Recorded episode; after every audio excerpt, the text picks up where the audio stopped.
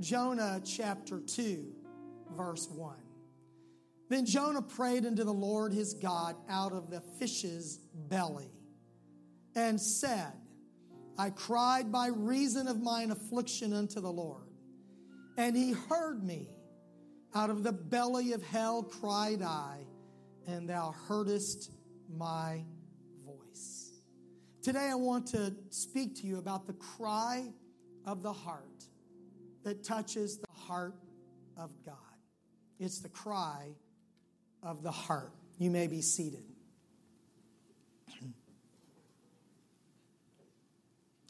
For many people, prayer is a last resort when prayer really should be our first resource. We should pray first before we are at our wits' in, The place that prayer has in our lives really shows our understanding or lack of understanding about the power of prayer. The place of priority that you give prayer in your life shows God and should show you how much you believe in the power of prayer. Many people become discouraged because prayers are not always instantly answered and they pray but they faint. And Jesus said that we ought always to pray and not faint, not give up praying. God does hear our prayer. The Bible teaches us that there is more than one purpose in prayer, and there is also more than one dimension of prayer. Today, the kind of prayer that I am talking about is the prayer that emanates deep in the heart or deep from the heart of a person. It is a prayer that touches the heart of God that comes from the cry of the human heart. The word cry occurs in 168 verses in the King James Version of the Bible. And cry can mean to, to shout loudly. Cry aloud. Shout aloud, thou inhabitants of Zion. A cry can mean a, an emotion that is accompanied with tears when tears stream down our face, weeping and crying. But the kind of cry that is depicted in so many verses in the Bible may or may not be accompanied with tears, but it is a deep expression of the heart. I am struck by the idea that in the Hebrew, the word cry sounds like it is said. It is, it sounds like a cry of a heart. It is mimetic word for whatever that would be worth to you. The cry of the heart is a depth of prayer. It comes from a sincerity of heart, a desperation in prayer that moves the heart of God. Anything less than heartfelt prayer will not move Him because it has not moved us. But when prayer comes from the cry of the heart, it moves the heart of God. In the days of the Egyptian bondage, God's people had been there as house guests. Now, after 400 years, they are enslaved. And there is the lash of the whip on the back. And there is the toll of bricks that must be baked every day. And the Bible said that the children of Israel sighed. Everybody do a deep sigh. They sighed by reason of the bondage, and then they cried. And their cry came up unto God by reason of the bondage. They sighed. They felt the depth of despair, the oppression, the slavery, the bondage. And many people sigh under the load of the burden of life. People sigh when they're under stress. They sigh when they can't figure out what to do. But it is a sigh that is then turned upward in a cry that grabs the attention of God. Millions of people every day sigh in this world because of the weight of the burden of life. But it is only people who look up to God and turn a sigh into a cry that moves the heart of God. That cry of the heart touches the heart of God. The Lord told Moses, I have heard the cry of my people by reason of their taskmasters, for I know their sorrow. It is when a burden becomes unbearable that you pray like that. In the days of Esther, the orphan girl who becomes the queen of Xerxes, the king of Persia, the most powerful land in the world. Esther, the orphan Jewish girl, is queen, lives in the palace. Her cousin Mordecai has raised her from an orphan up. And Mordecai learns of a plot by wicked Haman to destroy all the Jews out of the land. Haman has built a gallows on which Mordecai will be hanged. But Mordecai begins to cry unto the Lord. Esther 4 and 1, he cried with a loud and bitter cry and came even before the king's gate.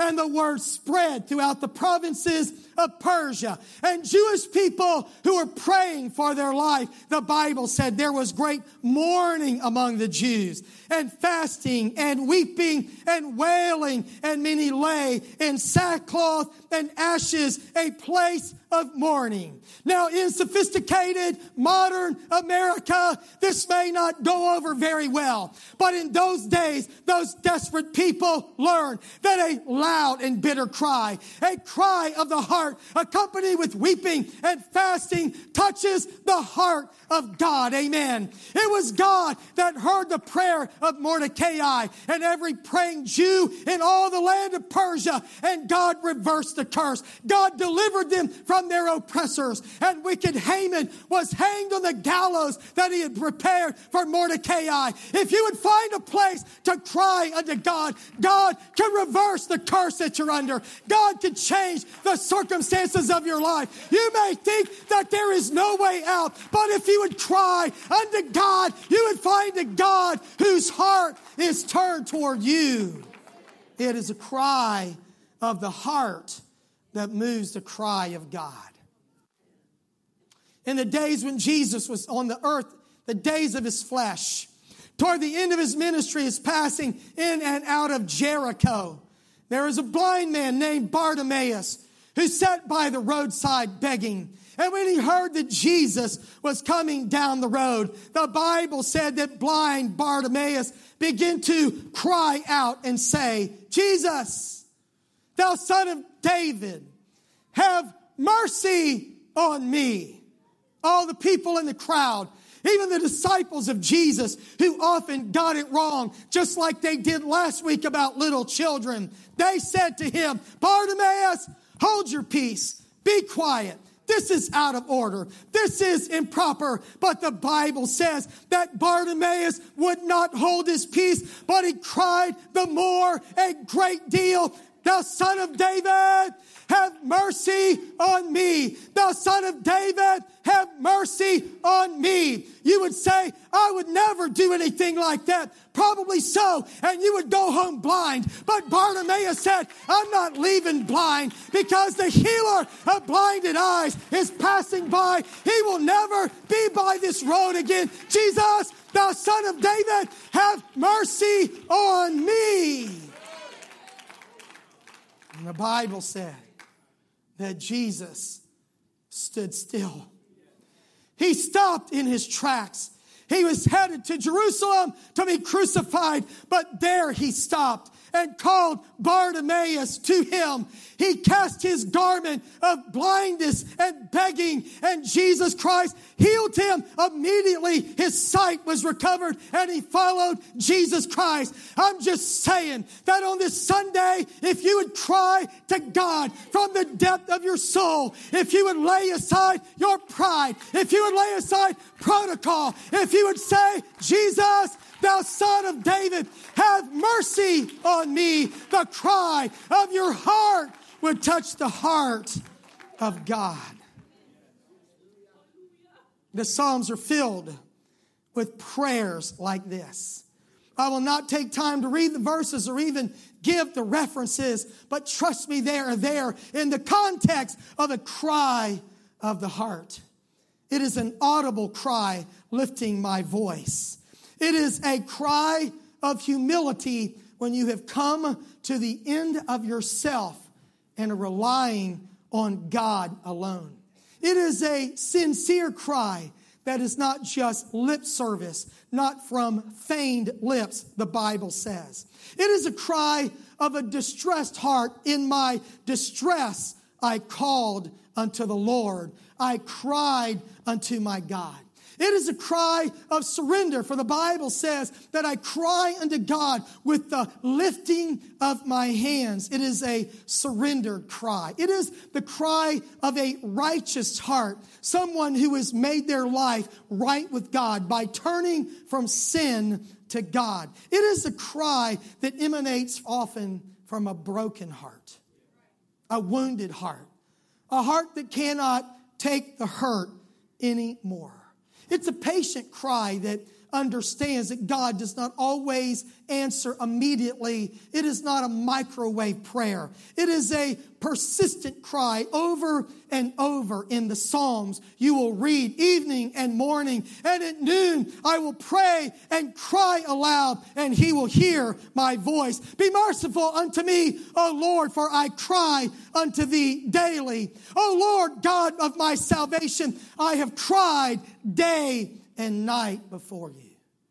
And often it is a cry of an overwhelmed heart, of a person that feels that they are drowning in despair, drowning in circumstances over which they have no control and cannot seem to make a difference. It is a cry of a distressed heart that reaches out to God and a heart of reverence. But it is not like some formula or a recipe or 14 kinds of prayer that is surrendered up to God. It is something that grows out of the depth of a soul of a person who is reaching out to God. It is the cry of the heart that moves the heart of God.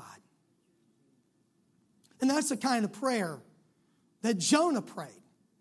You know, Jonah, Jonah in the belly of the whale. All you churchgoers learned it in Sunday school. Jonah's a prophet of God. He knows who he is. He's a Jewish man. He knows he's called. And the voice of the Lord comes to Jonah, and God says, Jonah, I want you to go down to Nineveh, that great city, and I want you to cry against it, for their wickedness is great. It has come up before me. Now, the kingdom of Nineveh was a larger city than even Babylon. It was a fortified city, both naturally and by those fortifications that had been constructed. Jonah did not like the Ninevites. He didn't want to go to Nineveh. If the Ninevites are spared, then they will become a threat to Israel. And if I go and preach to them yet 40 days and Nineveh will be destroyed, and if they pray and repent, then God will forgive them and I'll look like a false prophet. Jonah did not want to go to Nineveh to preach against that city's sin. So Jonah did what people do when they do not want to do what God commands they run. Jonah ran. He ran from Jerusalem or wherever the vision came, the call came. He ran to Joppa, that seaport city, and he boarded a boat, paid the fare, and he was headed to Tarshish, a Phoenician city of Spain. Here he is now. I will flee from the presence of the Lord because God is everywhere, but he rules in Jerusalem.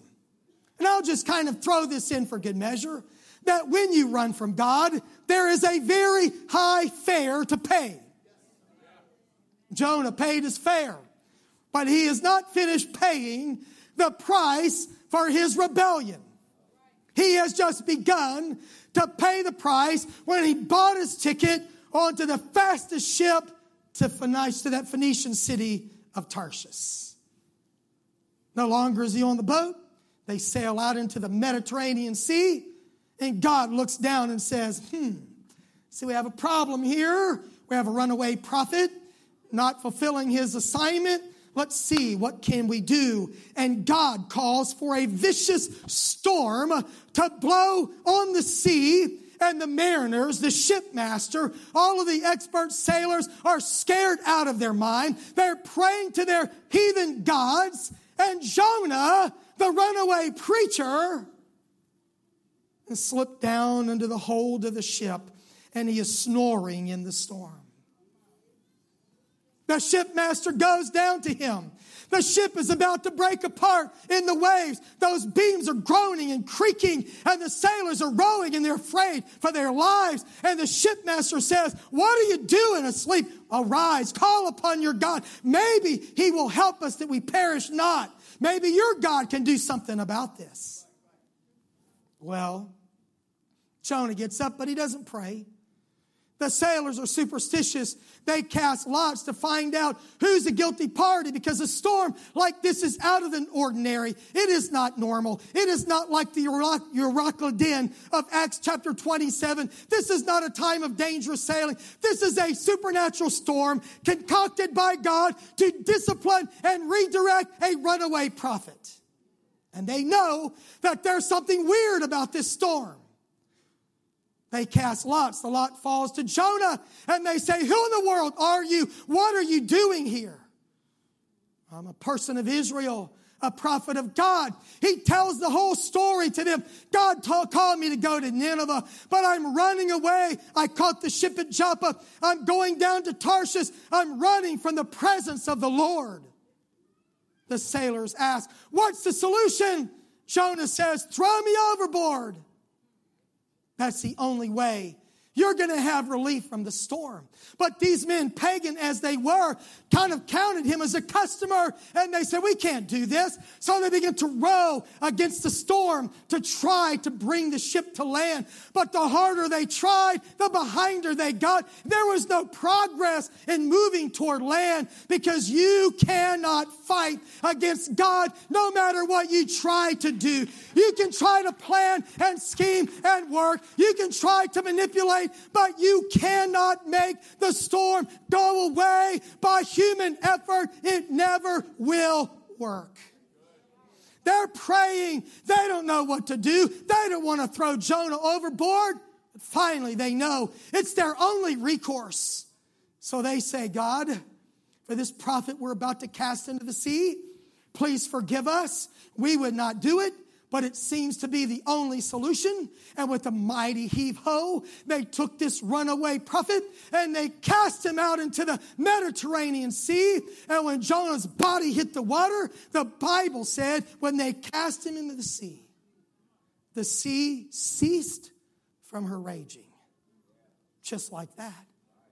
On the ship, they're blown away by this miracle of the storm that has been stilled and they offered sacrifices to the God of Jonah, who is now treading water, trying to be a Navy SEAL.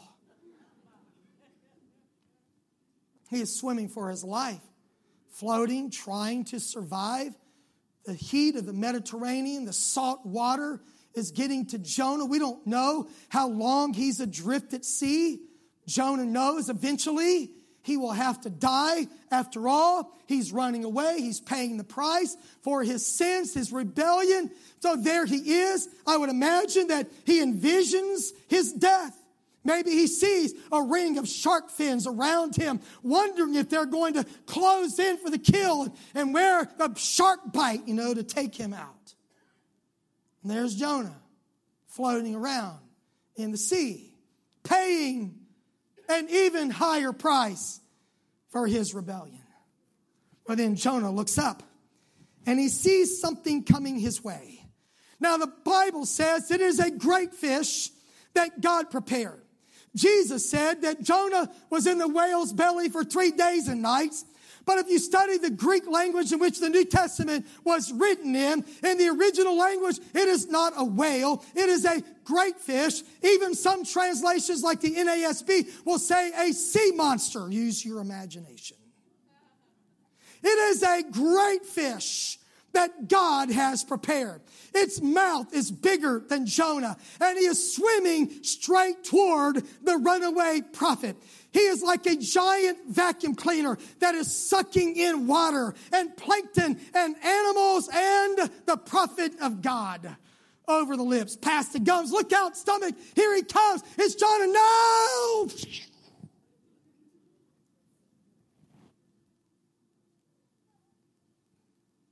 But it wasn't all that funny to Jonah.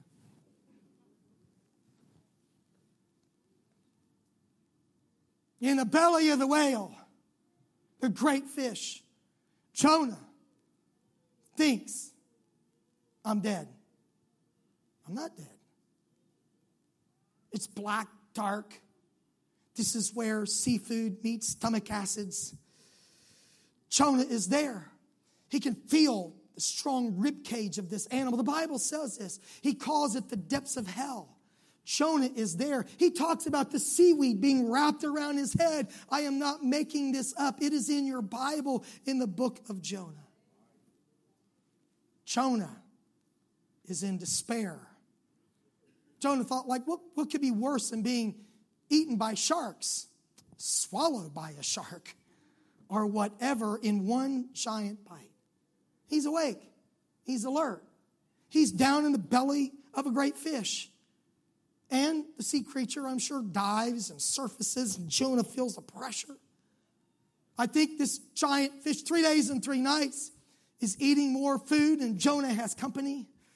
It's everything that he sucks into his giant mouth. You know, that's how the way they do. They just kind of vacuum it in. That suction that they have, those giant fish. Jonah's thinking about this.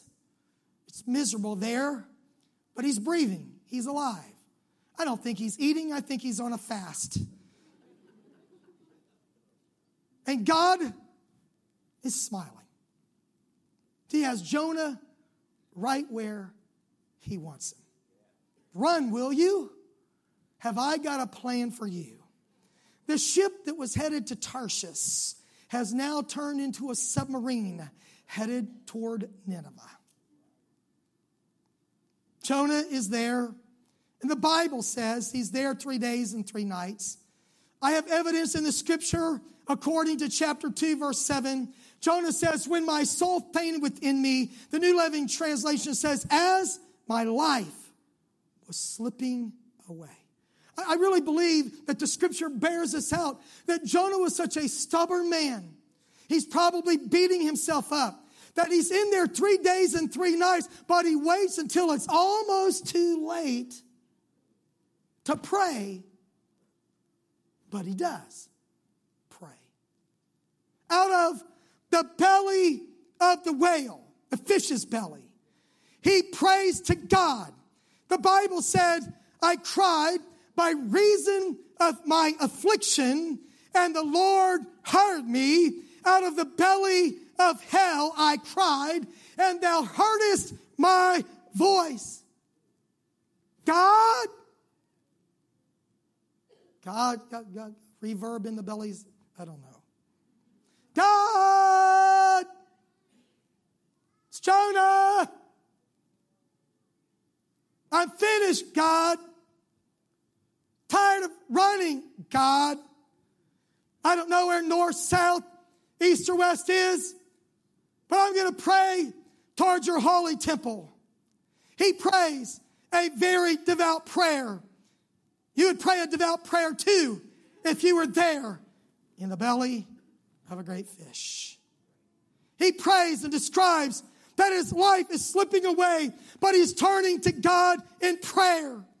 And as Jonah prays, the whale, the great fish, the sea monster, whatever, begins to become nauseated. He has eaten something that is not agreeing with him. His stomach is rolling. He is convulsing with nausea. He is sick. He's getting sicker. He is the sickest great fish in the Mediterranean Sea, but he's swimming toward land. And as he gets close, the Bible says that the great fish vomited Jonah out.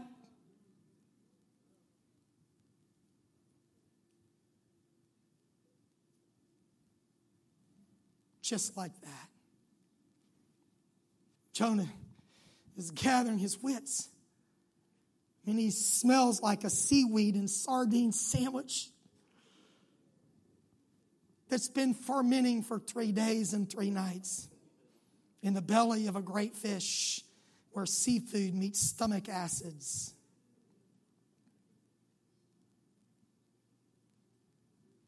Now, Tarshish is 600 miles northeast of Jerusalem, so he's got a long way to go. But I wonder, I just wonder if anybody was watching that day when the prophet of God was vomited up on the shore and thought, oh my God, what have we here? The most amazing thing, though, the Bible says that the word of the Lord came unto Jonah the second time. Now, God doesn't owe you a second chance. God does not owe me a second chance. I would think that there are other prophets in Israel, maybe not as rebellious as Jonah. And there are probably people in the world who are more compliant to God than you. And yet, God, in His mercy, lets his voice come to us a second time and a third time and again and again because he loves us. And he does have a plan for our lives. The voice of the Lord came to Jonah the second time, and the Lord said to him, Sound familiar to you? Arise, go to Nineveh, that great city, and preach unto it the preaching that I bid thee. Jonah, I haven't changed my message, but it looks like I have changed my prophet. It was from the belly of the great fish that Jonah said, I will pay my vows. I've made up my mind that I will do what God has called me to do. But I'm preaching some to someone today, not just to your head, but to the heart of a person who would say, it looks like my, my life is slipping away. It feels like there's nowhere to go, but out of the belly of hell, out of a place of an endless desperation, I will cry unto the Lord. I will lift up my voice to God. You've got to get to that place because a prayer that does not come from your heart does not touch the heart of God. I'm not preaching today to reach your intellect, although this sermon is intellectually and theologically sound, but I am preaching to reach the heart of people who maybe are too cerebral, too rational, trying to figure it out. Why don't you stop in your tracks before you're in the belly of a whale and cry to God and say, Jesus, thou son of David, have mercy on me. I cry, I cry, I cry out to you. It is a cry of a heart that depth of crying that abandons every other alternative, all the other options, all the plan B, C's, D's that you could concoct. It says, okay, God. Not waiting till I'm in a place of desperation where my life is slipping away. But if you are, and God has given you breath, then He has given you a prayer. In the Bible, the Lord told Ezekiel, I want you to go through the midst of the city, throughout Jerusalem. I want you to set a mark on the forehead of every man that is sighing and crying for the abominations that are done in this land.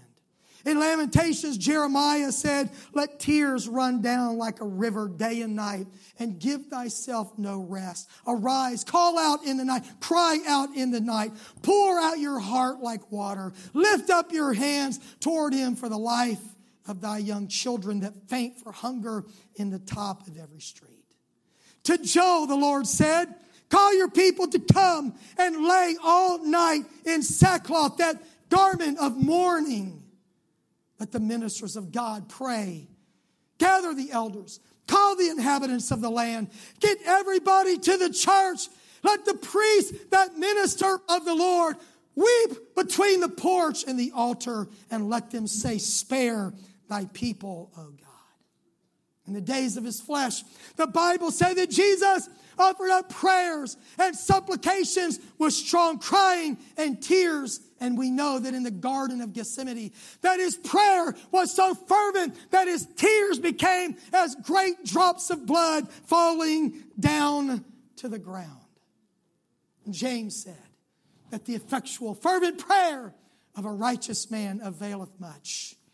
And the chronicle writer, the Lord said, If my people, which are called by my name, shall humble themselves and pray and seek my face and turn from their wicked ways, then will I hear from heaven and will forgive their sin and will heal their land. It is time for someone to cry from the depth of their soul to God. You may say, Well, Brother Johns, I am not in the belly of a whale. I am not. I, my life is not slipping away. But what about the life of God in America? We are in a place that somebody needs to cry for God to save this nation and our families and our souls.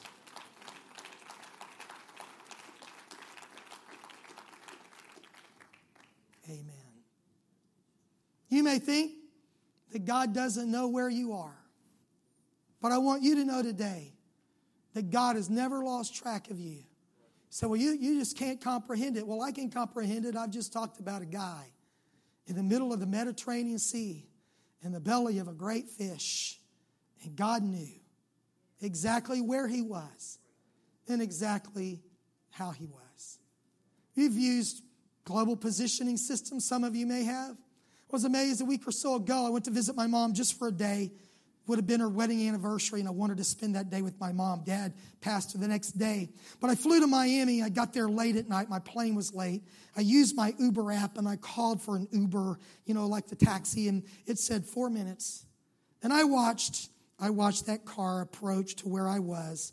I walked out from Concourse H gate 21, and on my app, it is smart enough to know exactly where I was standing, except it didn't know if I was upstairs or downstairs. But it knew exactly where I was. Uber can do that, GPS can do that.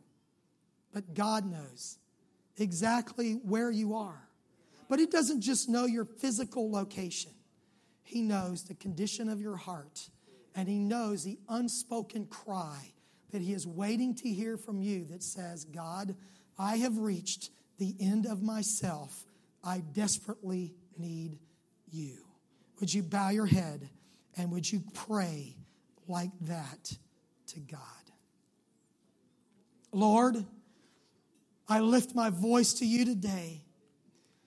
Lord God, we are a people like the church of Laodicea that have no idea how desperately we need you. And I pray right now, God, that you would work in this church, in the people that are here today that desperately need an answer to, from God. I pray, O oh Lord, that someone would humble themselves before you and they would pray a desperate prayer from the heart. For it is a cry of God, cry of the heart that touches the heart of God. Pila Moshan. Sandalomo Kondorama Satamayasikea. Ideano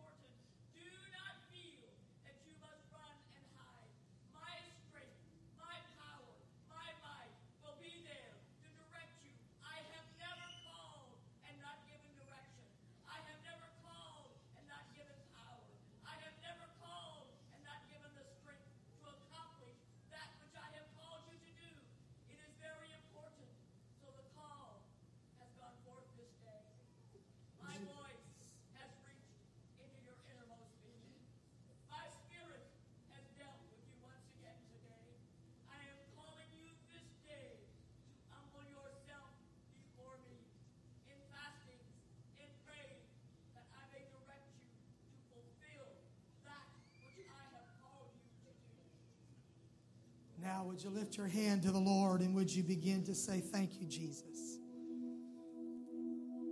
Would you be more like Samuel who said, Here am I, Lord, than Jonah who ran from God? Would you stand right now? I'm inviting you to come to a place of prayer, to move out from your comfort zone, out from your sacred seat, and move to a place of sincere prayer today would you step out from wherever you are? Make a move toward God.